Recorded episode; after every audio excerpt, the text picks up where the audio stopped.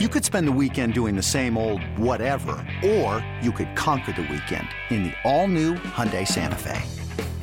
Visit HyundaiUSA.com for more details. Hyundai, there's joy in every journey. Welcome into the Odds and Audibles podcast. Matt Prehm, Eric Skopil, Jared Mack on the show today. Welcome to your Monday edition uh, it is the first day of a recruiting dead period, and boy, did Oregon have some fireworks all in the days leading up to this recruiting dead period because maybe the biggest recruiting weekend we can remember from a pure official visit standpoint happened. Um, the names grew and grew. Uh, Oregon had four five star players on campus. And most importantly, for an unofficial visit, was five star quarterback uh, Dante Moore out of Martin Luther King High School in Detroit, Michigan. This was his second visit to Eugene. And guys, I, I think a month ago, it felt like Oregon was in the picture, but it's like what, some things had to go their way for Oregon to get him. And over that month, things have fallen correctly for Oregon. And then it got real serious this weekend when Moore arrived. Obviously, Steve Wiltfong, uh, director of recruiting at 24 7 Sports, has placed a crystal ball for Oregon to land Dante Moore. But there's a lot of hype, there's a lot of excitement around a potential addition to Dante Moore, of, of Dante Moore to this class, which could, the ripple effect of it could be huge for the, the long term prospectus of this recruiting class for 2023 we've talked about it before. You know, recruiting classes are built around the quarterback, and for Oregon to potentially land the lone five star, I know Ty Thompson was a five star by some services, but the lone consensus five star, and Dante Moore would be absolutely massive. And I, I, think it's very notable. He made it up here on his own dime on an unofficial mm-hmm. when Oregon had a bunch of their top targets here. Uh, it, not that he was recruiting for Oregon, but it certainly doesn't feel like a situation where he just kind of happened to show up at a random weekend and see what was going on. Like he was very, I think, in, in staff was intentional with the choice to have him, you know, potentially come up, and I think he was intentional with his time. Um, the the crystal ball is notable. Is also notable that the other big time quarterback prospect that we talked about, or at least I was on vacation for a week, so I can't remember the timeline of all this stuff. But Avery Johnson was the other four, uh, four star yeah. quarterback out of Kansas that Oregon was supposedly kind of in on, and maybe maybe a backup plan to Moore.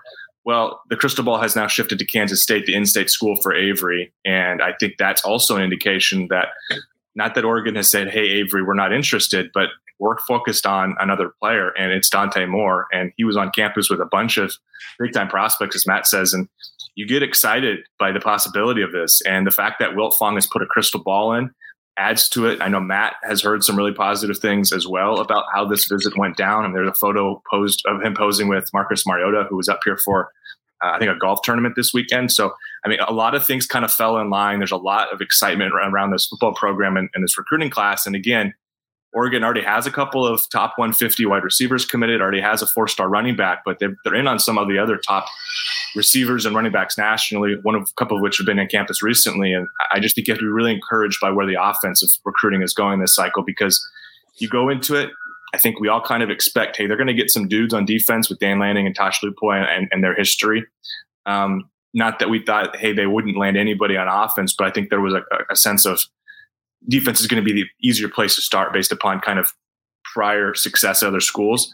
There's a chance that Oregon has a really, really loaded class and that several of their top five to six guys are offensive players. And that's a great place to start for a program that really needs kind of a bit of an offensive um, influx of talent. Not that they don't have guys right now, but certainly you'd love to start with a guy like Moore who could in theory come in in 23 and, and maybe challenge to play as a, as a true freshman. And if not right away, you've got a couple more years down the line you guys both mentioned the ripple effect of what a quarterback can do for a class. And um, Eric, you mentioned Ty Thompson. You saw that in the 2021 recruiting class. But a more recent guy is just Arch Manning. And I know he, you know, wasn't looking at Oregon or anything like that, but uh, just trying to describe what the ripple effect is. You know, he commits to Texas this past week.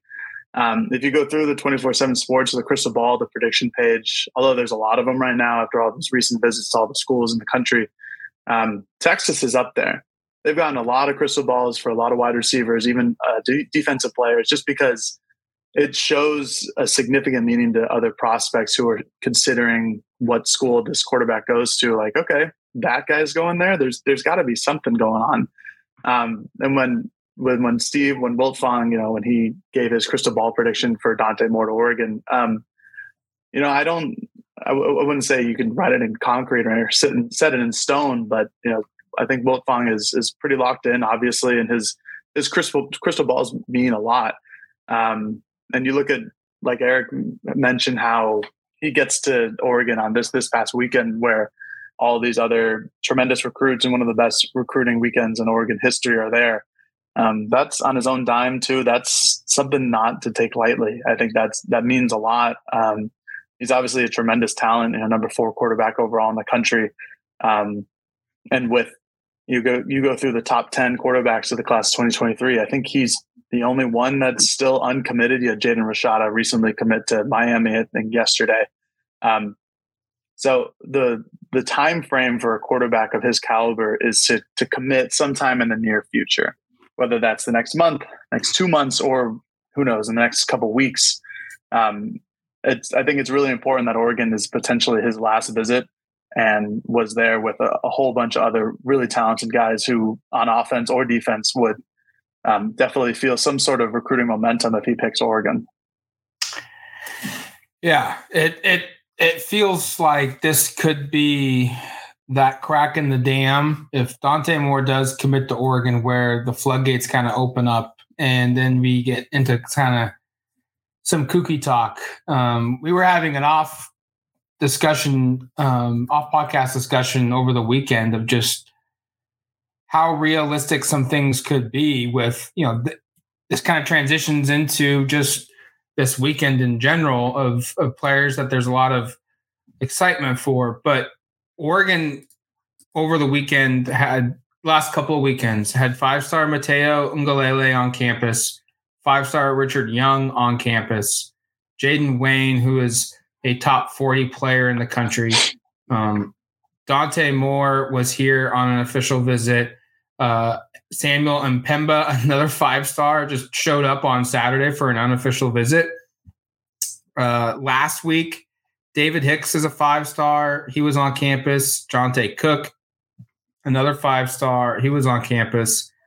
And you, you kind of look at these names and you're like, a lot of these guys, I feel like is Oregon is either 1A or 1B or kind of in that unofficial top three pecking order and you start looking at it and going, they realistically could sign two or three or maybe even four, as crazy as it sounds, five stars. And like you guys just mentioned, Dante Moore, if he commits in the next couple of weeks and it's for Oregon, it could push a guy like Richard Young, who was at the hip with him on in Eugene this past weekend to to go Oregon. And that's where this class could go from a really good class to just blowing away all time um, recruiting class. Let's take a quick break. When we come back, we'll discuss some names that we are hearing that could give a verbal commitment to Oregon that were here this past weekend and what it would mean for the Oregon Duck.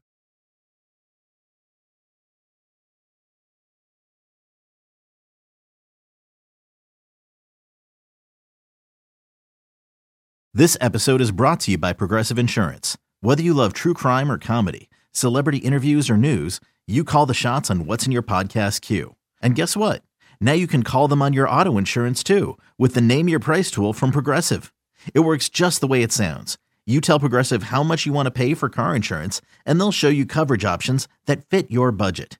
Get your quote today at progressive.com to join the over 28 million drivers who trust Progressive. Progressive Casualty Insurance Company and Affiliates. Price and coverage match limited by state law. Introducing the two way V4, where groundbreaking fuel cell technology meets fresh foam cushioning for the ultimate performance. With Fuel Cell, each step feels explosive, delivering unparalleled energy return. Paired with fresh foam, experience maximum comfort throughout the game. Its lightweight textile upper offers support and breathability without sacrificing agility. Whether you're hitting the clutch shot or locking down the opposition, the two way V4 gives you the tools to play at a high level. Learn more and purchase the two way for yourself at newbalance.com. All right, welcome back to the Odds and Audibles podcast. Uh, Matt Prehm, Eric Skopil, Mack. We're talking heavy recruiting because it was a heavy recruiting weekend. And I don't want to sound like everybody is potential commit that was here this weekend, but I think Oregon's in a good position for basically everybody that was here. So I'll I'll go next step of guys I feel really confident are are going to be an Oregon Duck. Um, they had more than a couple offensive linemen on campus, um, Alani Noah and, and Micah Banuelos, and I, I think they're going to get both. Um, Alani Noah was a player that they tried to get to commit in the spring. He he decided he wanted to wait. Oregon kind of looked at their other options, and um, USC felt like they were going to get him last weekend for a verbal commitment, and then he came up here to Eugene for a visit. And I think this visit's going to kind of be the thing that ices it for Oregon. And then Banuelos is an offensive lineman from Washington. Same thing. USC thought they had him. I think Oregon's going to push here and get him. That's going to be a, a, pretty substantial addition. Um, I will not go into too much detail. We don't have to go into too much detail because we just talked about him. I think they're going to get Dante Moore. Um, I'm going to put a crystal ball in after this podcast, and I think he'll be in the mix. And then you look at the rest of the group that was here for official visits, and I think they're in a good spot for Jaden Wayne. And I almost think that between Blake Purchase and Blake Nicholson um, and McKeel Gardner, they're going to sign one of those three guys. I'm not quite sure which one it is, but one of those three. And so I kind of said it like they're they're in a really good spot. Like I don't want to go Richard Young. I don't want to go Matayo Uiagalelei because I while I feel like they're there, Oregon's is a is a good spot. I'm just not ready yet to say they're going to sign like five five stars. That that just seems kind of ridiculous right now. I don't want to go. I'm, I'm I'm trying to be conservative here. Matt's restraining himself a little bit, and I kind of understand why too, because you're coming off this weekend and all of the buzz is so positive yeah. that you just kind of go like, "Is it is it really going to happen?" I know there's a couple on the message board who'll listen to this podcast and will comment, "Yes, I've been saying this is going to happen for a while." And I think it, two, I, this conversation made me think of two podcast discussions we've had. One which was back in like, gosh, probably May maybe or April, when we talked about like could Oregon land four or five five stars, and we all kind of shrugged it off like, yeah, that's probably not going to happen. And, and now I'm kind of like, maybe like is it is that like it kind of feels like that's not the most absurd. I'm not gonna again like like Matt. I'm not gonna like jump out and say that's gonna happen, but like seems like it's not the most implausible outcome for this. And then the other one is when Matt did his um, projection on the class that was kind of like a best case, but not not the total best case, but realistic. I think you you termed it as. Yeah and you, you had Avery Johnson, not Dante Moore. Well, if you slide Dante Moore in and you kind of think that, hey, maybe the Dante Moore ripple effect leads another five star or two to, to, to sign or, or, give a verbal commitment, you do start going. And I think even with that, your, your projections there, Matt, which were a little conservative even then, it was like seventh in the country, eighth in the country, that range. Like this could be, I don't want to get too kooky with it either, but like this could be a legitimately, again, we're coming off the biggest weekend of the year, so maybe there's a little bit of recency bias, but it it feels like, man, if everything breaks at best case, like this could be that top three to five to six class, which again, I don't want to like write my name and sign it to that and and and tell all, the fans listening that that's what's going to happen, but the buzz is, is really palpable and it's really real. I'm coming off vacation and I'm kind of reintegrating myself with the message board and what everybody's been reporting and social media, kind of going like, wow, like what a what a weekend for Oregon. And, and as Matt said, you don't want to predict everybody's going to commit, but it doesn't feel like Oregon is in bad shape for a lot of these guys. I mean, Richard Young is a player that Wiltfong has also reported Oregon is in good shape with David, David Hicks, who um, visited like last weekend, the weekend prior.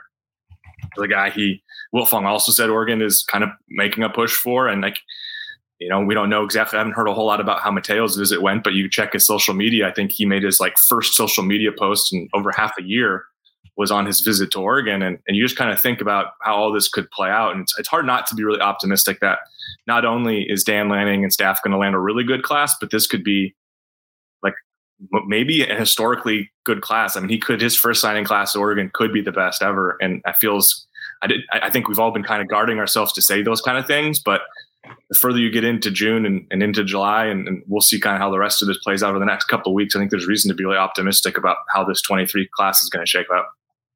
Yeah, there's obviously there's reason to be optimistic. Uh, I think everybody on the message board, you know, almost exploded when Steve Wiltfong placed a crystal ball for Dante Moore. Um, and I think that's uh, I, there's uh, no reason not to be optimistic. Um, you see a crystal ball prediction like that, you see what Steve Wiltfong and what Matt has heard over the last couple days or the last week, I should say, uh, and it's a it's a lot of good things.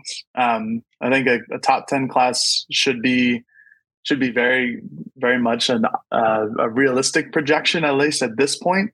Um, like Eric, like you were mentioning with Matt's um, you know, kind of conservative but realistic projection of a class, that's still a top ten there, and then you swap out Moore for Johnson that's pretty darn good. Um, with Matayo Uiagalelei, like that's that's going to be a close one. Um, obviously, there's still there's still plenty of teams out there in the country who I don't know, kind of like a like a sleeping beast. Like Alabama doesn't have too many commits, but you know, like three of them are five stars, so they're going to get into play once again. Uh, Richard Young specifically, that's that's what Steve Wiltfong has said in the past that Oregon and Alabama are seemingly his one and two in whatever order they choose.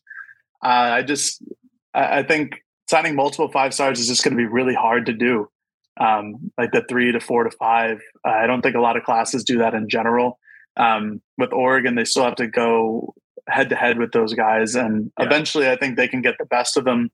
Maybe this is that class, um, especially with uh, Oregon's ability to to adapt with how recruiting is changing with NIL deals. Um, I, I just think it's, it's going to be really hard. I don't want to sound like a, a negative Nelly over here because um, I still think that Oregon's going to have a really good position to land in the top 10. Um, but like, yeah, the, the, four to five, the three, four, five, five stars is going to be just so difficult to do. But that being said, there's a bunch of really highly talented four stars that were on campus that can make up this class. Um, they might not have the same like selling name that a Dante Moore does or Uiagalelei or uh, uh, Richard Young, but they're going to boost this class. They're going to have a lot of depth on this team. There's going to be a lot of talent that could turn into potential starters, potential NFL draft picks down the road. And that's not a bad thing. That's what Mario Cristobal has done the last couple of years. It's yeah, there's usually been a, a headliner, a five star, or a really high four star that that headlines the class, but the depth that you go through um, on duckterritory.com, I've been going through every uh, every room uh, on the roster, and the last couple of recruiting classes from 19 to, to 21, um, those have all been really deep in classes, and those are some of the best players at every position. Um, and I think if Lanning continues to do that, that's great for Oregon. He's going to get his big fish, certainly. I don't know how many big fishes he's going to catch. I know he is a fisherman. Um, but someone like Jurrion Dickey, who is still a four star right now, but could go up at the end of the end of the year.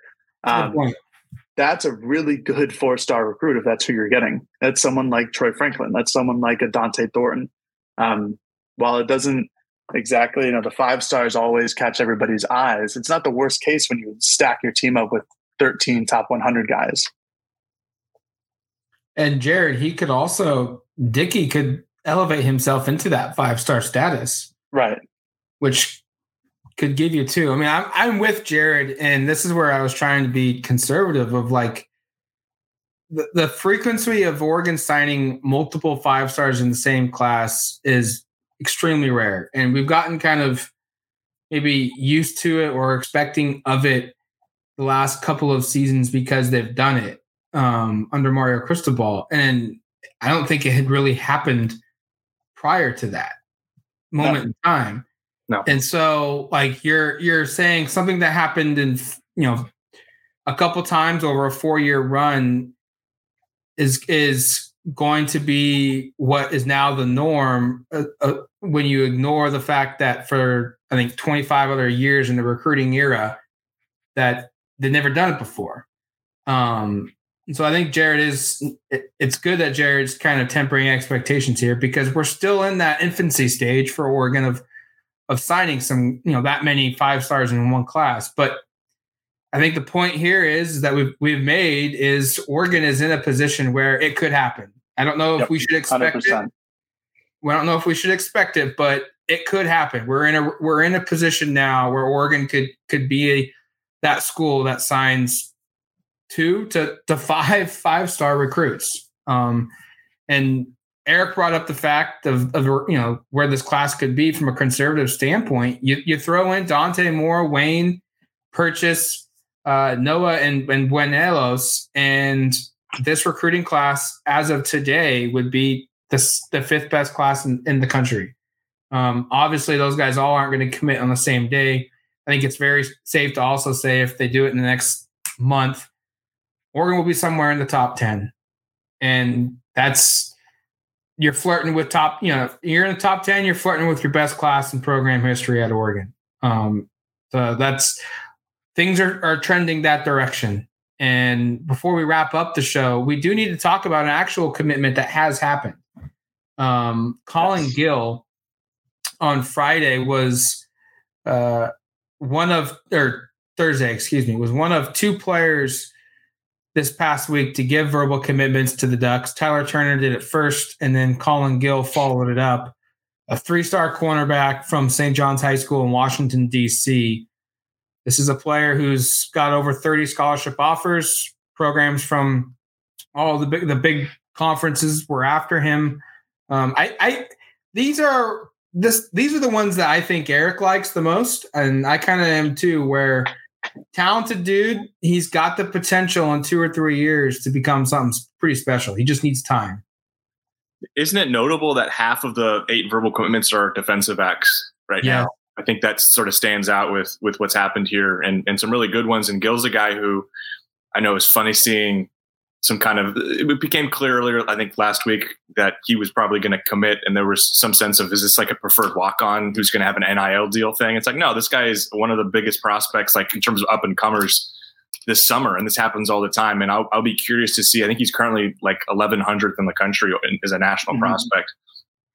That's not where he's going to finish up and you look at kind of the, the trajectory he's on it, it seems like this is somebody who probably going to be closer to a high three star by the time this is all done. And, and maybe we can get Brian Doan on here at some point to talk about some of these Northeast kids that Oregon's in on, and maybe he can shed some light on what he sees him projecting at, or maybe when we, I know we're going to have Steve Wilt. This is kind of a uh, upcoming podcast teaser, but at some point in the next little bit here, Steve's a busy guy, but we're going to have Steve Wiltfong on a podcast. Maybe we can get his insight on Gill as well, just because I'd be curious to hear a little bit more about what they think about him and kind of his emergence as a, a prospect Oregon would take, because Oregon is in on and has, has tripped a lot of big time corners and safeties the last couple weeks. And, that's one thing I will say is listed as a corner. You watch him a little bit, like this feels more like a, a hybrid nickel, maybe yep. a, maybe a safety guy, somebody who can play several spots, and and maybe that's what makes him most attractive is his potential versatility, where he could be a guy who plays is capable of playing two to three spots like a Bennett Williams or um, you know, I guess Verone McKinley did that a little bit, but primarily played deep safety. But guys who have that sort of positional versatility in a defensive backfield that wants to give you a bunch of different looks, I think is really valuable.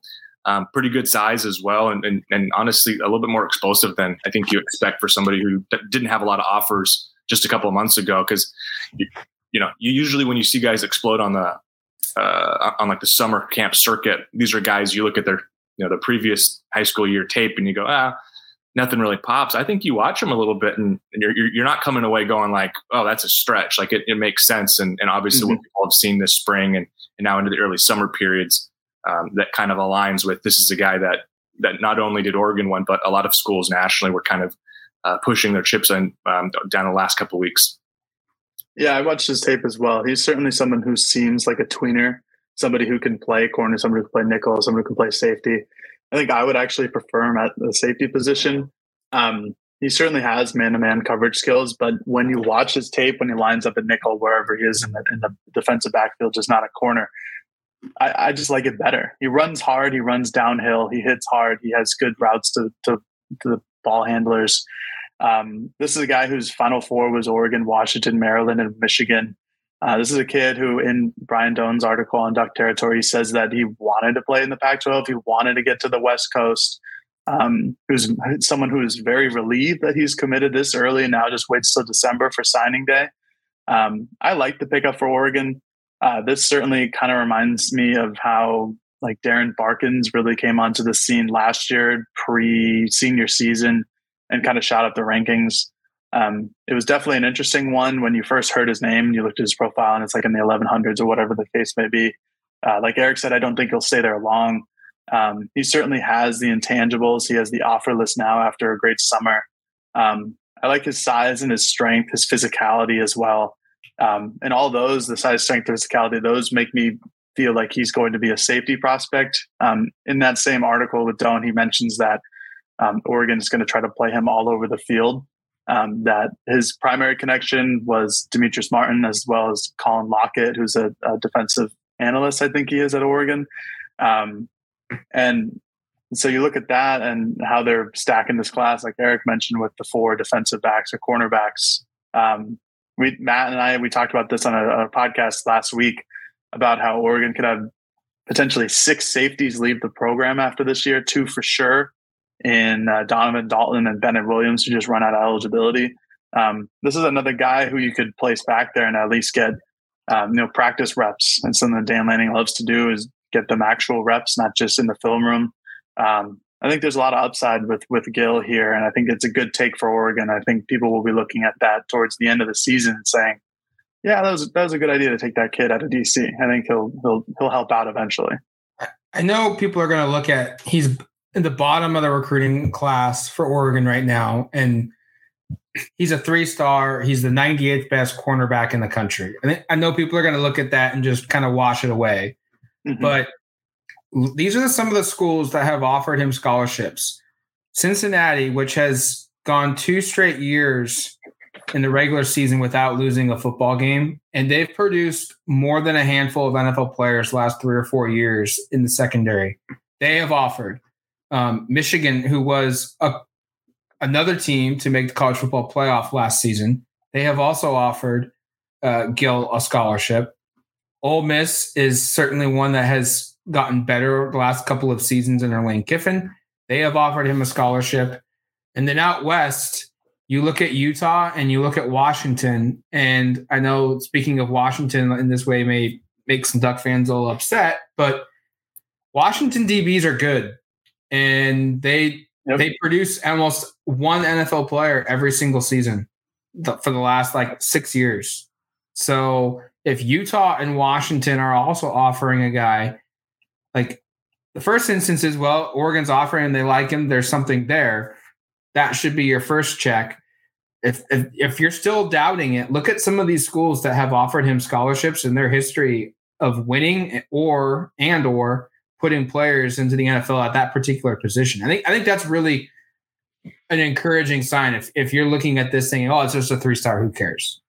I think it's also encouraging before we wrap it here, just that they got a kid from. I know it sounded like he was highly interested in and maybe preferred to go to West, but yep. not very often Oregon lands a kid out of Washington D.C. You know, in fact, I was trying to look through the all-time commit rankings. Uh, there's certainly been kids from Maryland and and that part of the country. I don't know if I've seen anybody just from D.C. listed for the entirety of Oregon recruiting since 2002. I need to do like a bigger background check on that, but not not a place where Oregon has had a ton of success. Again, some success recently with Maryland, so there might be some connections there. But notable anytime you go to a, a new part of the country or, or a new, um, I guess, area and, and, have some success. And pull a kid again who didn't have the biggest offer list a, a little bit ago, but as Matt ran through and, and, Jared ran through, certainly was coveted by some pretty darn good programs. So I, I think you got to be encouraged there. And I think you also have to look at the class and go, as as as Jared said, going to be potentially a lot of outgoing safeties. Yeah. Um, potentially could be a, a, deal where you lose transfers. You just don't know. I, I, do wonder now. Four commitments to defensive backs, two corners, two safeties. Honestly, Gill's kind of a hybrid, so I don't know where you want to put him. I, I just kind of wonder what's the cap here from a positional number in terms of how many are takes because Oregon probably has 16 maybe open spots available. I kind of wonder if you'll still you'll still um, sorry you'll see them take two to three more throughout this class that are defensive backs, whether it be at corner or safety. Because I think with Gill, I don't know if that really changes your number too much with like a strictly corner guy. And Oregon's had some pretty darn good corners visit. I just I just think you can. I think maybe some people look at the numbers and go, "Oh shoot, well now Oregon only has such but they you know, are they going to take more corners and does that you know ruin them for some of these top prospects? I don't think you look at it that way. I think Oregon will continue to be pretty active in recruiting defensive backs this cycle.